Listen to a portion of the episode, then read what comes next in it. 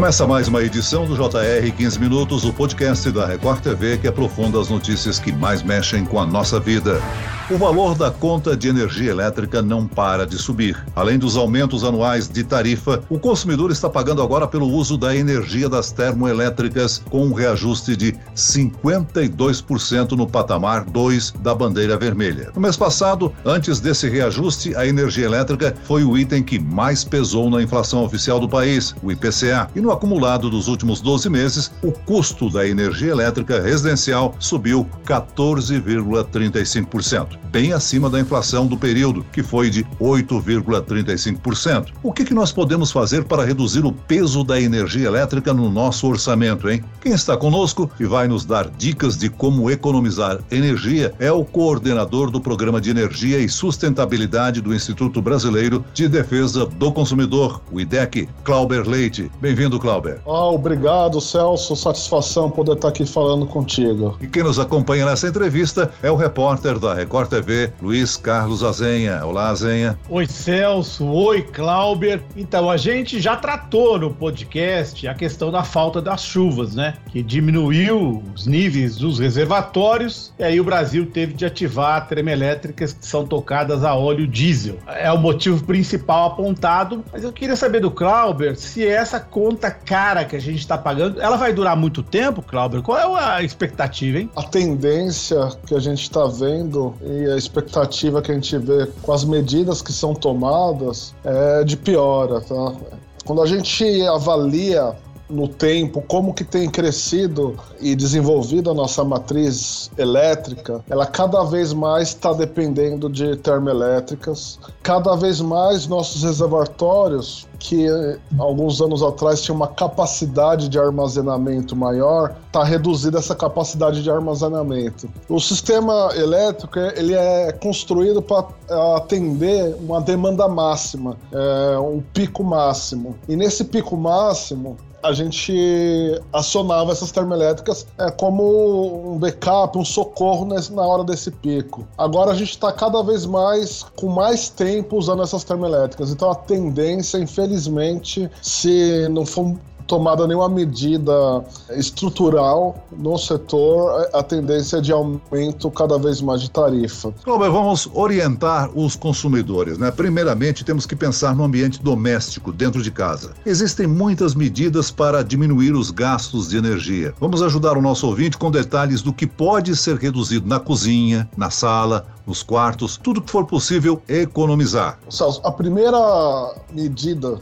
é, quando a gente se depara com um aumento de tarifa de energia, o que o consumidor pode fazer é, imediatamente é rever os seus hábitos. E a gente está num momento bem peculiar por conta que agora as pessoas estão ficando muito mais tempo em casa. Né? A, a, o home office já é uma realidade para muitas pessoas, então esses hábitos é, que às vezes não faziam tanta diferença quando a gente estava no escritório, agora acaba fazendo mais. Então, é, a primeira coisa, vamos rever os nossos hábitos. Então, é, em geral, na nossa casa, a questão da iluminação pode ser um problema, porque é, não sei se já pararam para contar quantos bicos de luz a gente tem na nossa casa. E isso, quando multiplicado é, pelo número de horas que a gente usa e o tempo que fica aceso, no final do mês aquilo pode representar uh, uma quantia considerável na sua conta. Então,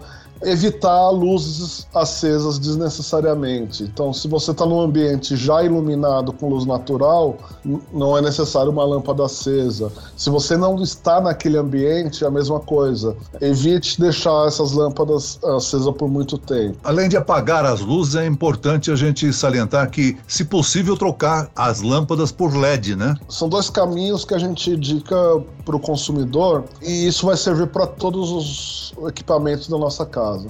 A primeira a opção é, é essa que eu falei de rever os hábitos. A segunda é escolher equipamentos mais eficientes. Então, no caso de iluminação, a gente não recomenda que se troque tudo uh, de uma vez, mas à medida que a gente vá uh, necessitando fazer uma troca, que se escolha equipamentos mais eficientes. Você precisa adequar a potência que existe ali na lâmpada com a necessidade de iluminação que você tem. Às vezes também não precisa você comprar uma lâmpada super forte, pro, por exemplo, por um banheiro que você fica poucas horas ali no, no dia. Então é sempre bom dosar a sua necessidade com aquilo que com o seu uso. Vale a pena trocar geladeira, por exemplo, ou é, uma, é, um, é um exagero? Dois vilões na nossa conta de luz, é, quando a gente acaba avaliando o nosso consumo numa residência média do brasileiro, principalmente aqui na região sudeste,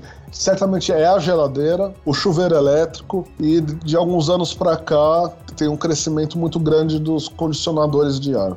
Geladeira, a gente Normalmente a gente fica muito tempo com ela, 10 anos, até mais, 15 anos, com, que é um equipamento que requer um investimento um pouco maior, então não vale a pena a gente ficar trocando sempre. Porém, a gente precisa ter esse cuidado na hora da compra. É, lá no IDEC a gente fez uma calculadora é, exatamente para verificar se está valendo a pena você trocar de geladeira ou se, você, se vale a pena você comprar uma geladeira um pouco mais cara do que outra que você, é, você tem. É um mecanismo desses de comparação que existe, de comparação de preço, a gente faz uma, uma comparação de eficiência energética. Isso está no site do IDEC? Só tá, para quem está tá ouvindo fazer o cálculo. Exato, idec.org.br barra clima e consumo. É, daí lá tem um, uma calculadora de equipamentos econômicos. Então, é, não só geladeira, condicionadores de ar, outros equipamentos. É, a gente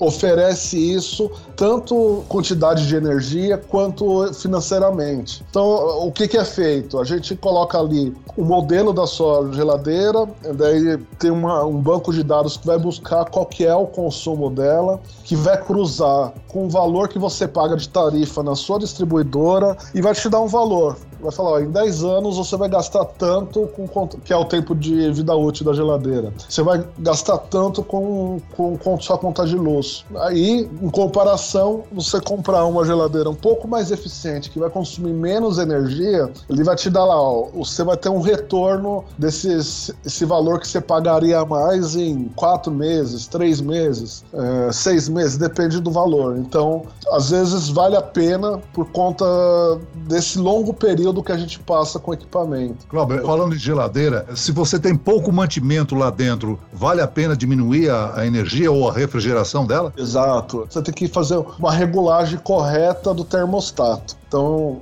eh, dois fatores. A quantidade de, de alimento que você tem nela. Às vezes, o alimento não requer, o que você tem não requer uma temperatura tão baixa. Então, você pode regular de acordo com, com o que você, que você tem ali dentro. E também a temperatura é, que a gente tem fora do ambiente da geladeira. Então, se está muito frio, você também pode dar uma regulada ali no termostato, fazendo com que a sua geladeira consuma menos. Uma outra dica, evitar o abre e fecha também. Então, toda vez que você abre e fecha a geladeira, você muda as condições é, de temperatura que tem ali dentro e faz com que é, o motor acione mais vezes, fazendo com que se consuma mais energia. Então, na cozinha, principal ponto é a geladeira. As recomendações são essas. Aquelas luzinhas verde ou vermelha de equipamentos desligados, mas que estão na tomada, ou seja, que estão em stand-by. Televisão, videogame,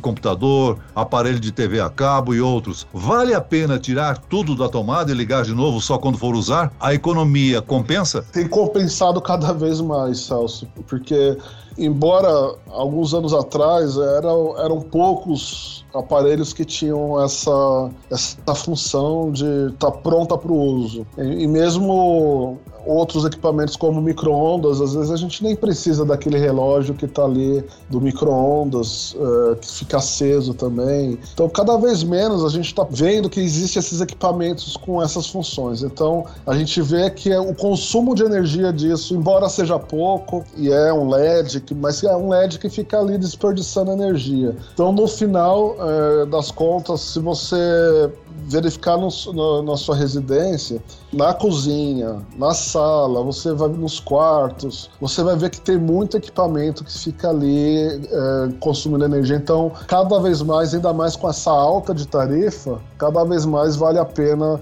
ter esse hábito. Tem alguns, alguns consumidores que colocam um filtro aqueles filtros que são usados em, em, computadores geralmente, mas tem colocado em outros locais da casa, justamente para facilitar é, esse desligamento. É, a Zenha, Clauber, a gente vai ter que gastar energia física para acessar as tomadas e desligar esses aparelhos.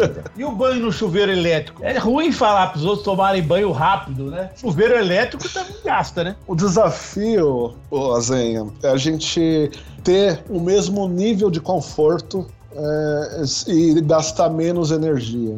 Infelizmente, uma decisão no passado, a gente é, decidiu usar a eletricidade para aquecer água. É, e isso foi uma, meu modo de ver, uma escolha equivocada, porque a energia elétrica é uma energia nobre, né? A gente acaba desperdiçando ela para um uso não tão que não requer tanta tecnologia, que é um aquecimento de água que poderia ser feito por outras formas, é, por exemplo, aquecimento solar. É, então, é, hoje a gente tem usado chuveiros elétricos, é, é, um grande desperdício de energia, é também um grande desperdício, acaba sendo de água também. Então, um hábito que a gente pode rever é esse de banho. O tempo que a gente gasta no banho é, acaba também representando um valor excessivo no, no final da nossa fatura. Robert, me diga uma coisa: o chuveiro elétrico ainda é majoritário nas casas dos brasileiros? Só para tirar essa dúvida. Na região sul-sudeste é, é, é, bem mais comum do que na região norte e nordeste, que é, às vezes nem precisa desse aquecimento, mas ele é majoritário. Há, há um crescimento de alternativas, como eu disse, coletores solares é, um, é uma alternativa de substituição. É, também há é, algumas residências e, e e condomínios que está trocando por é, aquecimento a gás, mas tanto o coletor solar como o gás requer uma mudança na infraestrutura da casa. Então quer, requer um investimento ali um pouco maior do consumidor. É, embora o resultado seria bom, é, até para o sistema elétrico brasileiro, que você tiraria é, uma demanda grande de pico, né? Porque geralmente as pessoas tomam banho quando chegam em casa, ali no início da noite, mas precisaria mais de uma política pública de substituição desses chuveiros que facilitasse os consumidores a fazer essa substituição, porque há um investimento um pouco maior ali no, no início. Então não dá é, para esperar que todos os consumidores troquem de uma hora para outra esse, esses equipamentos. Uma outra preocupação é para quem tem empresa, não é mesmo? Donos de salão de beleza, por exemplo, que usam o secador.